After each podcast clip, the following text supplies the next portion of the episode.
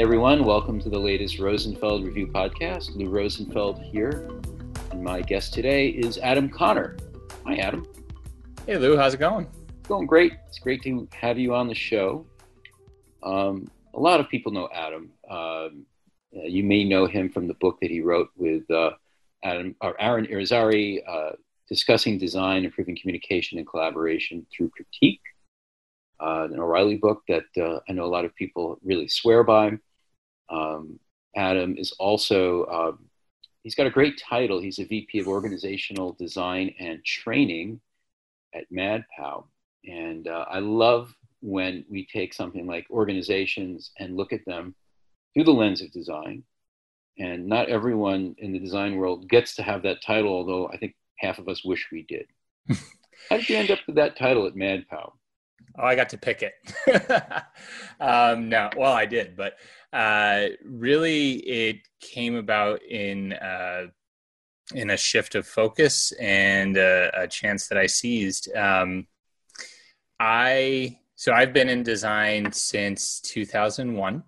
Uh, I spent a lot of time in product, digital product design, uh, service design, some strategy work, and kind of what I learned after a bit of reflection was I was always more interested in figuring out how to get everybody to work through the project without wanting to kill each other than necessarily what we were designing some of the time. So to me, it was more about the team and the process and making all of that work than necessarily the problem that we were solving. So I got really interested in what makes certain organizations successful at using design uh, and innovation and others not so much. Um, and started to look into who else was talking about, this and happened upon organizational design, which I, I knew the term, I knew the practice, but I never really put two and two together. Um, and asked about starting that up as a practice at MadPow. You know, could we help other organizations develop their own innovation and design capacities uh, and was given the chance to do it and so the organizational design practice was born and i get to be vp of it. That's great. Well and uh, it, it's a, a, cool job because not only do you get to work with i'm sure some very interesting problems and interesting clients but you get to teach about it. Um, and uh, one of the reasons i wanted to have adam on the show today is he's uh, teaching a workshop at enterprise UX, which is going to be in San Francisco, June 13th through 15th. And his day long workshop is called Transformation by Design. And uh, I think your goal is to kind of help us understand how organizational design works and the enterprise setting. Um, maybe you're not working so much with getting individuals to work together and the process that's involved there, but maybe it's more about getting groups or silos to collaborate? Yeah, it's it's a little bit of everything, um, which is why I'm excited about it because it gets to touch on a lot of the things that I'm interested in. And uh, the thing about organizational design, and I actually think this about a lot of design, is when you start to really dig into it, you find interconnected pieces that you didn't really see before. So it might start off seeming like you're just dealing with, say, you know, two or three people who need to know how to work better together and then you start to see oh well the reasons that these two to three people aren't really working that well together is because the the practices or the departments they're coming from uh, kind of put certain uh, needs or goals or objectives or constraints on them and so it's not really just about these two three people it's about the parts of the organization they come from and then it gets bigger and broader relationships um, and you start to kind of unwind all these things it's really I find totally fascinating. Well, that's, I think you call that uh, deconstructing culture, right? Mm-hmm. It's like a forensic activity where you start with a person and what they say and believe, and and try to kind of get to the root of that and see what if that root is something at, at an organizational level. Yeah, so we use culture. There's a lot of talk these days about uh, design culture and innovation culture uh, and how do you create those and we actually use it more like you said as a diagnostic piece um, so uh, take a, a, kind of an aspect of anthropology almost to it um, we look at the the distinctions between what people say and what they do. Um, we look for you know what they they talk about believing, but what they their behaviors actually show that they value. We look for things like rituals, like in process. So process is actually a really great example of ritual. If anybody's familiar with a culture model, rituals are these uh, these behaviors that are kind of ingrained and formalized over time so that people go through them over and over and over again. And sometimes it's within a certain collective sometimes it's it's broader. Um, but uh, but processes in an organization are examples of rituals. They are things that we do on a repeated, formalized basis. Um, so we look for those and how those are uh, in alignment or out of alignment with beliefs. Um, artifacts are great examples of things too to see what are people really valuing. So a lot of it is just looking for uh, for disconnects between all of these things and sometimes it's trying to bring them into alignment better. Sometimes the hearts and minds that that people have are, are, really in the right place and it's just about kind of bringing everything else into alignment for them. Sometimes it's about the beliefs being out of place and not really uh, working towards what somebody's aspiring to. And so you have to take a, a, an approach to adjusting those over time as well. So uh, i'm going to uh, really uh, reveal my ignorance um, but because uh, I'm no expert in Agile, but my understanding of Agile is that there are many rituals mm-hmm. with it. Might you look at how uh, a team or an organization sees those various Agile rituals and which ones they believe in and take seriously and which ones they don't? I mean, they're supposed to believe them all, mm-hmm. but maybe you see that the daily scrum isn't taken seriously. And what does that say and is do you then kind of unwind that and work backwards from there? Absolutely. Um, so there's there's kind of that unwinding but then there's also something that we've run into um, on numerous occasions now with agile design thinking um, basically all these kind of frameworks or, or methodologies that are that are out there. You find organizations that are trained on the rituals. They've they've adopted the rituals but they've never really figured out the beliefs that are behind them. So they're going through the motions, but they have a belief system that is actually disconnected from that. And that uh, that incongruence kind of manifests in different ways. It can manifest in uh, miscommunication between people within the team or people from within the team to people outside the team.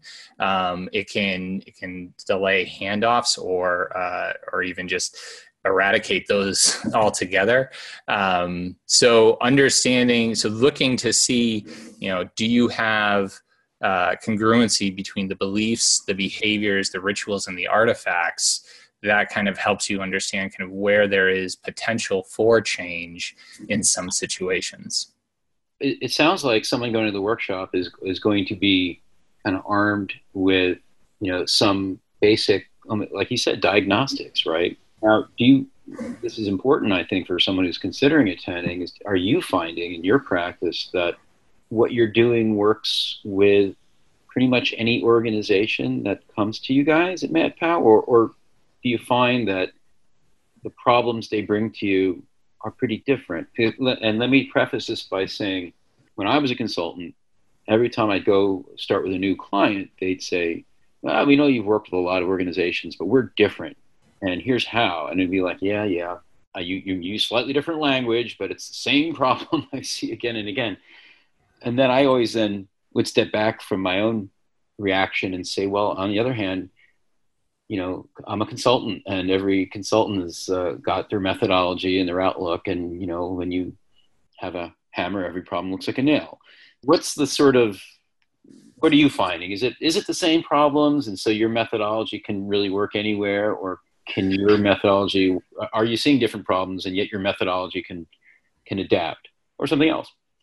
So the problems, because the problems are almost always about uh, getting people to work in a different way than they have in the past, um, whether that be with each other or um, or in some cases, like for right right now, I'm actually uh, working on building a design practice from scratch with people who have never been designers before. And I know that's going to sound weird, and there's probably listeners right now that are like, "That's not right," um, but but that's what we're doing. So we're getting people to work with each other in different ways, but also do work that they haven't done before, like get their hands dirty in, in things that they've never really participated in. Um, and so so that's that's the common thread between a lot between almost all of our projects um, and so in that sense a lot of what we do is the same. Um, a lot of the the methods the di- diagnostic tools uh, the way we make sense of things is the same. The changes that come out of it though will differ based on the changes or the the kind of the objectives that the organization we're working with has. So um, so in some situations, you know, we're looking at just uh, a team. For example, working with one team, or actually, it's two teams that are now one team, and that's actually the genesis for our project. There were two design teams working in very different capacities in the same organization that were now brought together and for a long time they were still kind of operating as two teams they uh, they were handling different requests separately parsing everything separately collaborating separately. Um, and they they really saw that as almost like a waste. Um, they had opportunities to learn from each other that they weren't taking. They had opportunities to help each other with resource needs when resources got tight that they weren't taking because they had these notions that oh you do this work and i do this work and those two things are completely separate and so we should just be separate. So working with them a lot of the the changes that we put in place there was really about them building empathy for each other them learning some of each other's skill sets. Um, we did some job swapping and things like that. Um, so that was you know that's one set of, of changes that we've made.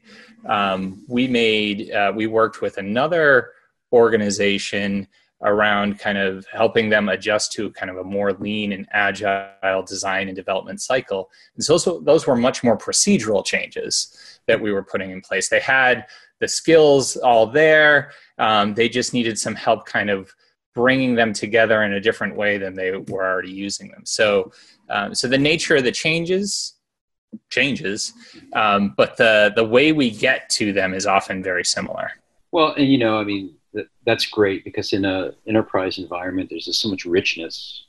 Each, in effect, like their own universes, right? Mm-hmm. So as in any universe, you can pretty much have any possible behavior or configuration or you know or, or personality to deal with. And it sounds like what you're going to be covering in your workshop is going to be something that can work in you know, a flexible way with a lot of different types of people, teams, organizational structures, and so forth. So at the end of the day, um, what do you at, at, the end of that day long workshop really? What are you hoping that uh, people will do, or how you'll have changed their thinking? Well, I'm hoping that uh, people will take away a few different things. So I think understanding the nature of the challenges that they're they're facing in their jobs day to day um, in terms of getting people to work together, building practices, uh, changing processes. I'm hoping that the nature of those will become clearer um, because I think once you start to kind of dig into organizational psychology and, and the aspects of culture that we're going to be talking about, you'll start to see kind of where these things come from. Um, and to me, that's always been important because we often have a tendency of, of putting blame on on people and not to say that there aren't people who are sometimes just jerks, but um, but more often than not, it's really a system at work. And so, getting a sense of of what that really is that you're you're dealing with um, is one takeaway that I, I hope uh, people walk away with. Um, the next is um, some strategies for how they can approach it from whatever their position is. So, uh, so there's there's a lot of truth to the idea that in order to really make change in an organization, you've got to be at a certain level, have a certain uh, level of influence. Um, but I've found in my own career that shifting the way I approach things a little bit can often lead to really great rewards. And it might not be huge systemic change, but it at least changes the space around me and the people I'm working with. Um, and it often expands outwards from there over time. So, figuring out kind of what kinds of strategies people can use and then the idea of uh, of designing for transformation and change and the persistence uh, that that takes. So it's not just about oh I'm going to do this one thing and boom everything's going to magically happen. It's about you know how do you actually plan for that? How do you make sure that you're you're building on your successes, that you are sustaining that change um, again at whatever level you're at. You know, if you're a, a, single practitioner in a huge organization, you know, you need to plan for for yourself. But if you're planning for a team or groups of teams, you know, that that scale of planning is going to shift a little bit. So those are kind of the three uh, big takeaways that I'd love people to to walk away with. Well, so you're going to uh, transform uh, your your uh, uh, your students so that they can go out and transform their organizations and their teams and uh, that's great. That's a nice place to be, and you can plant some seeds. And hopefully, uh, people who take your workshop in San Francisco in June are are going to really be able to transform by design. Uh, Adam Connor, thank you for joining us today. Uh, I hope you'll uh, say hi to Adam at Enterprise UX. Thank you so much for having me. And um, just a reminder, enterpriseux.net is the URL. But is there anything you want to leave us with before we wrap? I think that there's uh, there's a, f- a few things to that anybody who's interested in this topic should be thinking about. Um, I think if you really look into it, you'll start to see a lot of uh, a lot of the talk around design systems and design ops. Are the the really organizational design efforts. So um, if you aren't looking into those topics, um, Dave Malouf I know has been writing a lot on on design ops, um, Nathan Curtis on design systems. Um, those are, are, really great things to look into. Um, and also uh, Kevin Hoffman's new meeting design book, you know, in terms of thinking about how to get people to work better together and really design for uh, relationships in an organization. I think that's fantastic. Well, um, thank. I didn't prompt you for that. you should know that, but thank you for mentioning it. I will mention we also uh, if you do want to know more about design ops, Dave Malouf and I and uh, a few other folks, uh, Kristin Skinner and Abby Covert, we are the programmers of the Design Ops Summit. We, have got the next one scheduled for New York City, uh, November 7th through 9th. Maybe we'll see you there too. Thanks again, Adam. Great to have you on the show. Thank you so much, Lou. Appreciate it.